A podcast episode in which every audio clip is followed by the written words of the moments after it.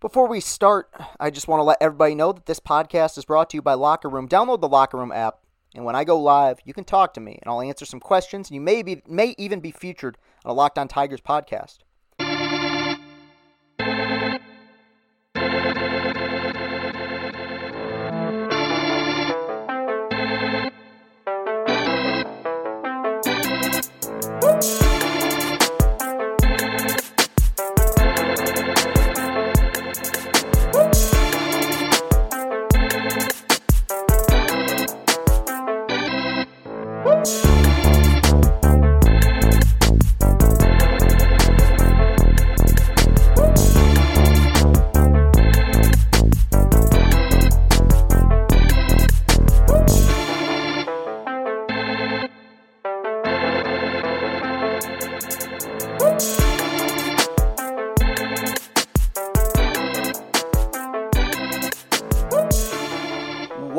Is up, everybody? Welcome into Locked On Tigers. I'm your host, Chris Castellani. It is Thursday, April 15th, 2021. Thank you very much for tuning in today.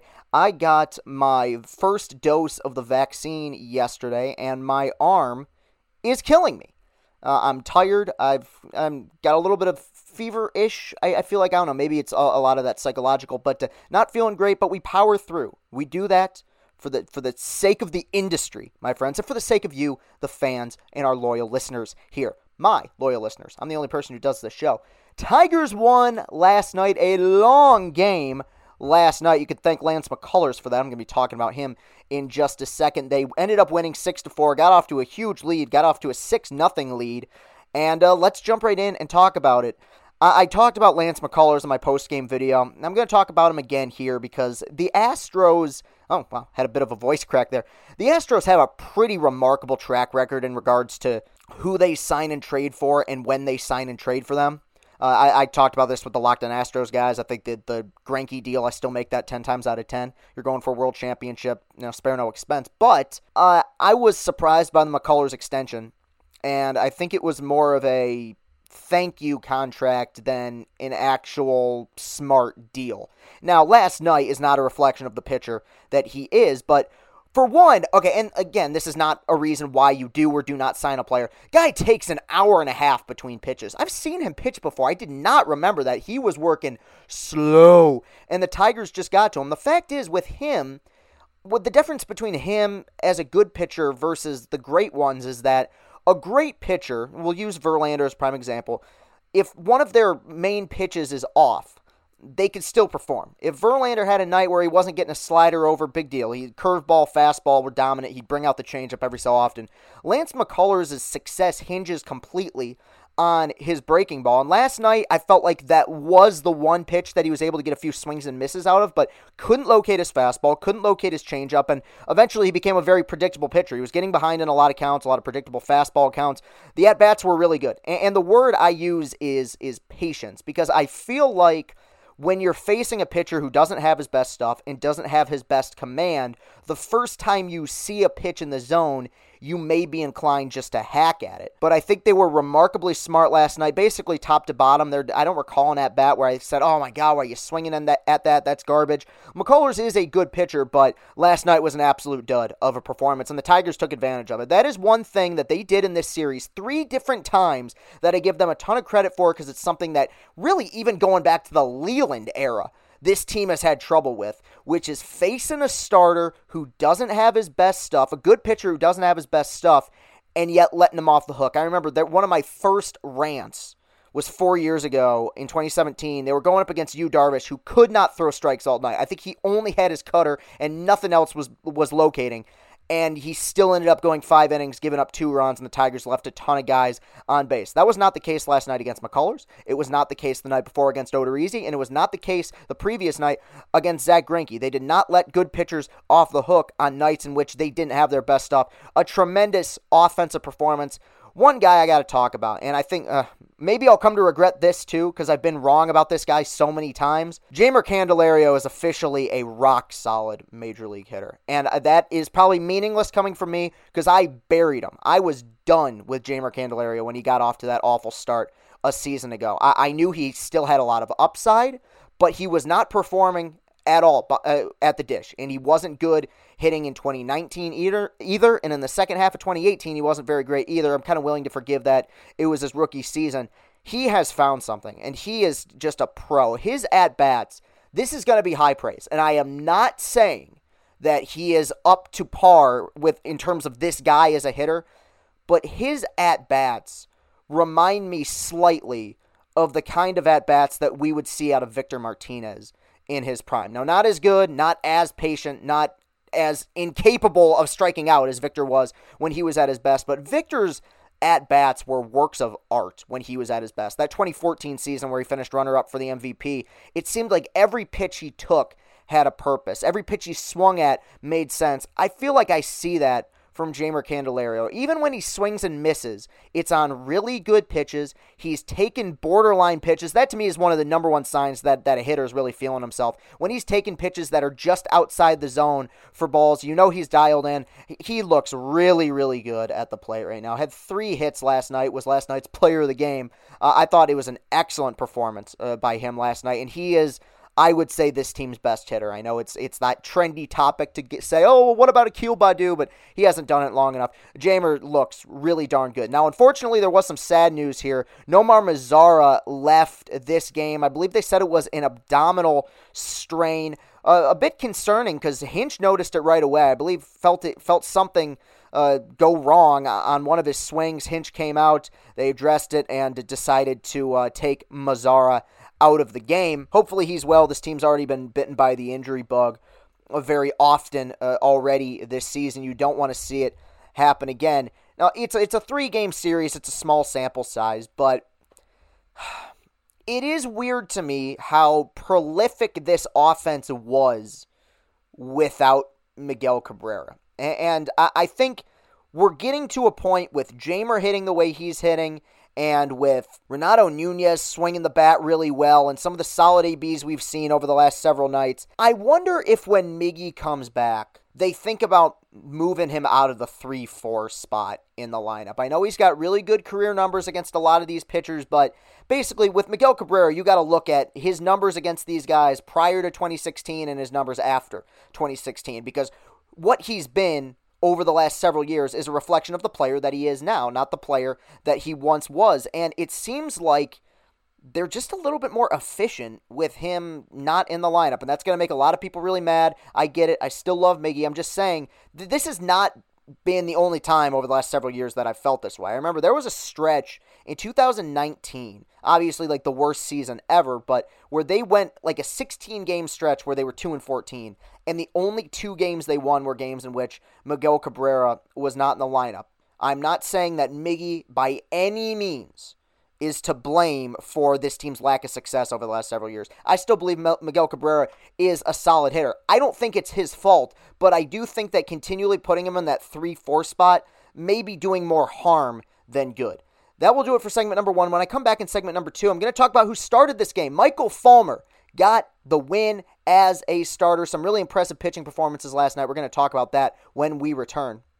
Locker Room is a live audio only sports talk platform. It's free to download and use. You can talk to me, other fans, athletes, and insiders in real time. Join join in on the conversation with me and have a chance to be featured on the Locked On Tigers podcast. I'll be hosting rooms every week on Wednesday, probably around 7, though subject to change right now. Come through and talk with me live. All you need to do is download the Locker Room app free in the iOS App Store, create a profile, link your Twitter, and join my group. Follow me at Castellani2014 to be notified when my room goes live. We'll be going live on Locker Room every Wednesday. RockAuto.com is a family business serving auto parts customers online for 20 years. Go to rockauto.com to shop for auto and body parts from hundreds of manufacturers. They have everything from engine control modules and brake parts to tail lamps, motor oil, and even a new carpet. Whether it's for your classic or daily driver, get everything you need in a few easy clicks delivered directly to your door. The rockauto.com catalog is unique and remarkably easy to navigate. Quickly see all the parts available for your vehicle and choose the brands, specifications, and prices you prefer. Best of all, prices at rockauto.com are always reliably low, and the same for professionals and do it yourselfers. Why spend up to twice as much for the same parts? Go to rockauto.com right now and see all the parts available for your car or truck. Write locked on in their How Did You Hear About Us box so they know that we sent you. Amazing selection, reliably low prices, all the parts your car will ever need. RockAuto.com. We're covering everything you need to know about the Tigers, but what about the rest of sports? Now, the Locked On Podcast Network has you covered there as well with Locked On Today. It's hosted by the great Peter Bukowski, and it's all the sports news you need every morning in under 20 minutes. Follow the Locked On Today podcast wherever you get your podcasts.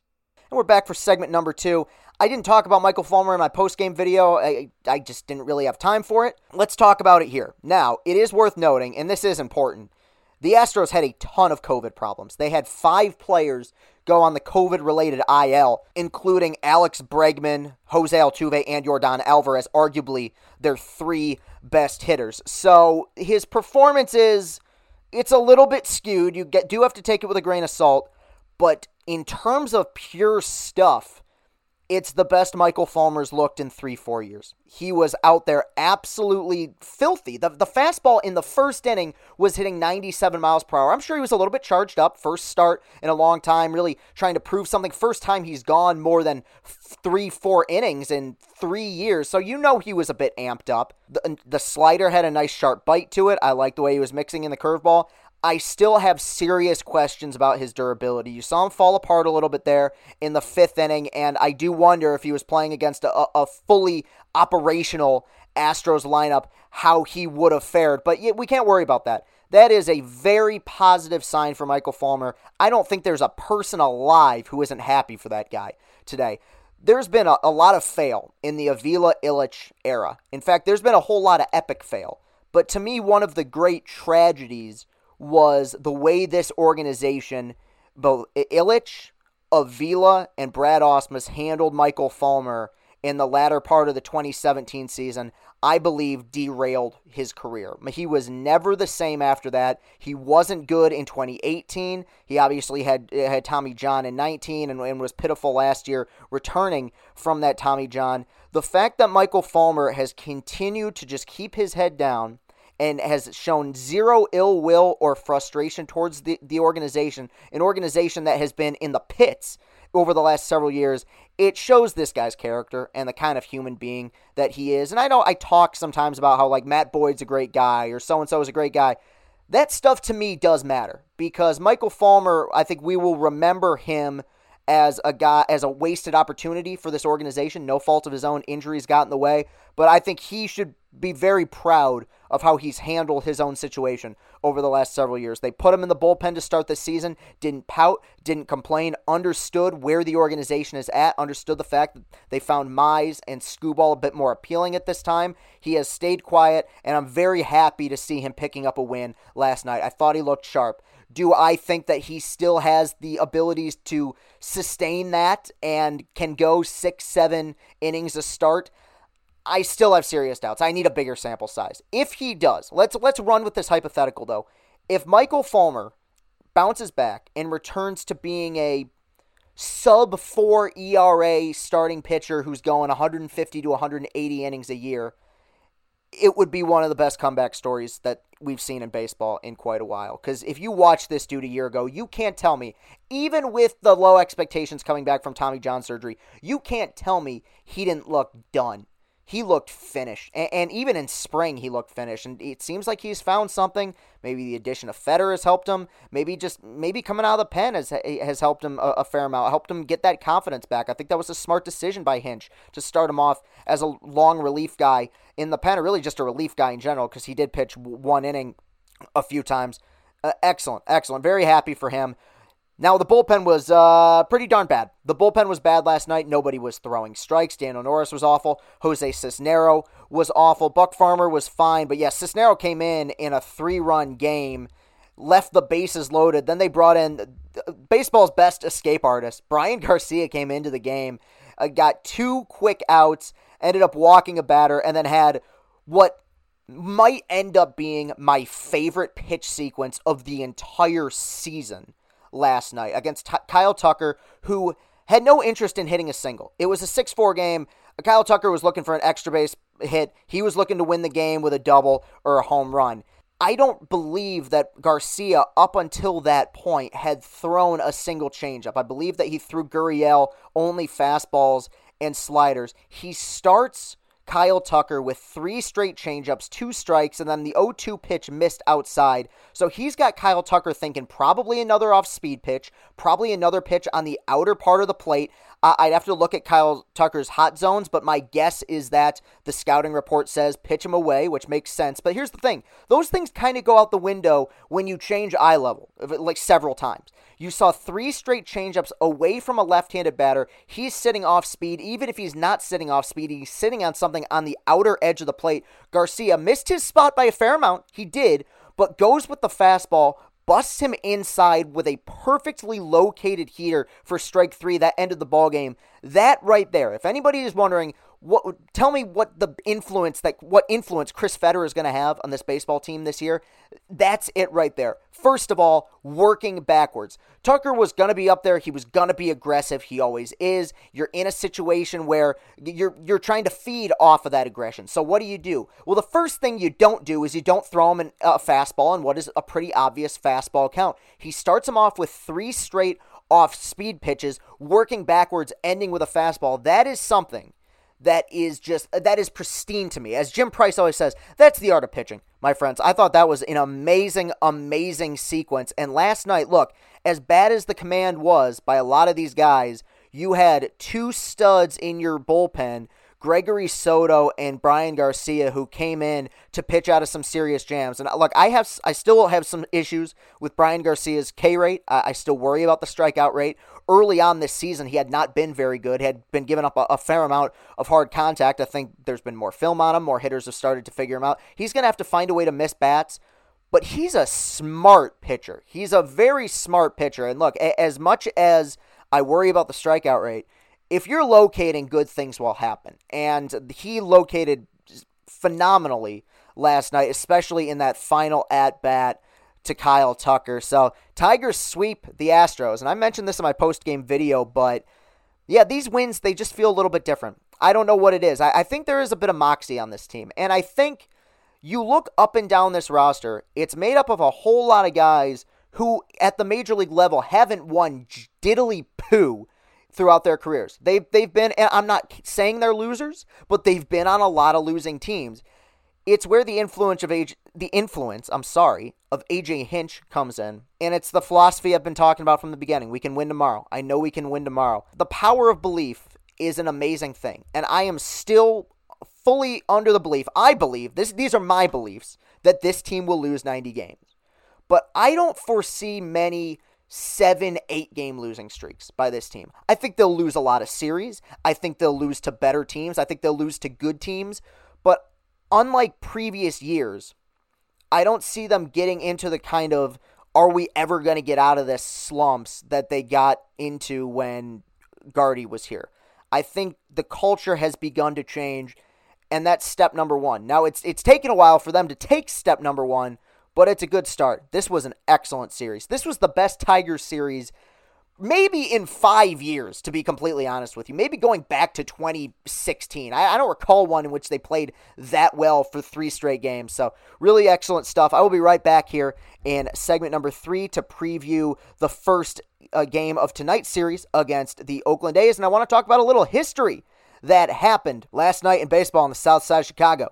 BetOnline is the fastest and easiest way to bet on all your sports action. Football might be over, but NBA, college basketball, and NHL are in full swing. BetOnline even covers awards, TV shows, and reality TV. Real time, updated odds and props on almost anything you can imagine. BetOnline has you covered for all the news, scores, and odds. It's the best way to place your bets, and it's free to sign up. Head to the website or use your mobile device to sign up today and receive your 50% welcome bonus on your first deposit. BetOnline, your online sportsbook experts.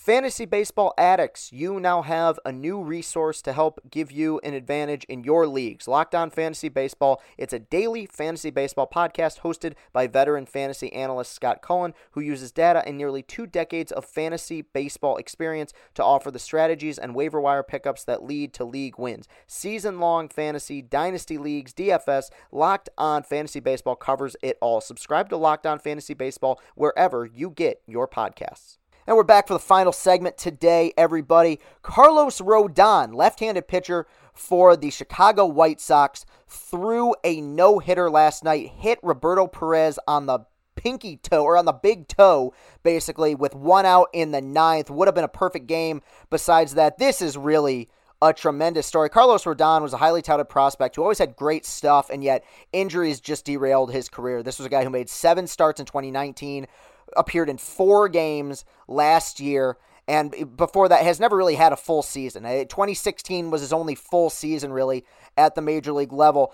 Last night, coming back from uh, just a plethora of injuries, his 110th pitch last night was 99 miles per hour. He ends up no hitting the Cleveland Indians. What a remarkable moment and something that could only happen in baseball. A, a guy that was an afterthought who has come alive back with his his old team. Uh, really a great story. Very happy for for Carlos Rodon and very happy for uh, Herb and Chris, the the Locked On White Sox guys. They're gonna have a lot of fun stuff to celebrate on the South Side of Chicago in 2021. But moving right along, this is a Tigers podcast. The Tigers go to the Coliseum to face the Oakland A's, and the pitching matchup is Tarik Skubal. He comes in with an 0-1 record and a 7.71 ERA. This, of course, Coming from MLB.com, Skubal allowed three home runs over four innings on Saturday in Cleveland and looked relatively flat with his pitches. That's true. Spin rate was a problem. Skubal says he's addressed it. Through two starts, his fastball velocity. Oh, wow, I didn't even read ahead. His fastball velocity.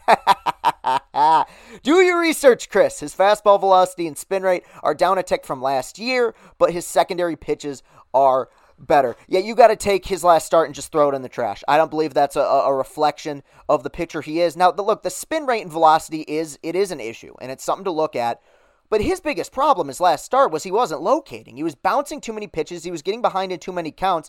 Even with the, the spin rate being you know what it is, even if he re- repeats what we've seen through his first two starts this year, he can still get guys out with the stuff that he has. His issue will be command, and he's going up against Sean Manaea, who's 0-1 with a 5.06 ERA. Through two starts, Manaea has had a taste of the good and the bad. Fortunately for him, his most recent outing was the better one, as he worked six innings of one-run ball and a no decision against the Astros. This is another guy who I felt like in, a, in another universe would have gone on to become an excellent ace type pitcher and really showed a lot of promise in 2018. No hit the Red Sox. One of the more impressive no hitters of recent memory because the 2018 Red Sox were probably the best team of the last 20 years and one of the best offenses and he he no hit them in 2018 and it was like man I think this guy's about to emerge. I think he's about to be a star. Was a huge prospect in Oakland for a long time and injuries have gotten in the way. Still has relatively good stuff. He's he's one of those guys I've always liked but I feel like his ceiling has dipped lower and lower over the last several years. One thing about Oakland is that as good as they are you know we know about Moneyball we know about how good how scrappy they always are they're not very good at developing starting pitching. And maybe I'm wrong. And yes, we could go back to the Zito and Mulder eras, right? But then that was that was a long time ago. I'm talking in the last 15 years. The biggest reason I feel like that they haven't had like an overwhelming team or a team that's won a World Series, and the the two series against Detroit uh, in 12 and 13 prove my point. They would get to Game Five, and they never had a guy who could you know match Justin Verlander. Now 99% of pitchers ever couldn't match Justin Verlander. But you know, Sonny Gray was their guy. He was very good. But besides that, I mean, Manaea struggled. Luzardo, the, the, the jury is still out on him. Frankie Montas, same way. Uh, Manaea's still got a lot to prove. Hopefully the Tigers can get to him. I know they're hot. I uh, I've never liked West Coast trips. I'm gonna have to stay up late tomorrow, and I will be yawning at work probably on Friday. These are the sacrifices I make, but these are the these sacrifices that I enjoy making. So that will do it for today's show. You can follow me on Twitter at Castellani2014. You can follow this show on Twitter at Locked On Tigers. While you're at it, go to Apple Podcasts, go to iTunes, leave a written positive five star review of this program. It would be much, much appreciated. Thank you very much for listening, everybody. I have enjoyed doing these this week. It is a whole lot better when the Tigers win. So thank you very much for tuning in, everybody. I'll be right back here tomorrow. Have a great rest of your day and go, Tigers.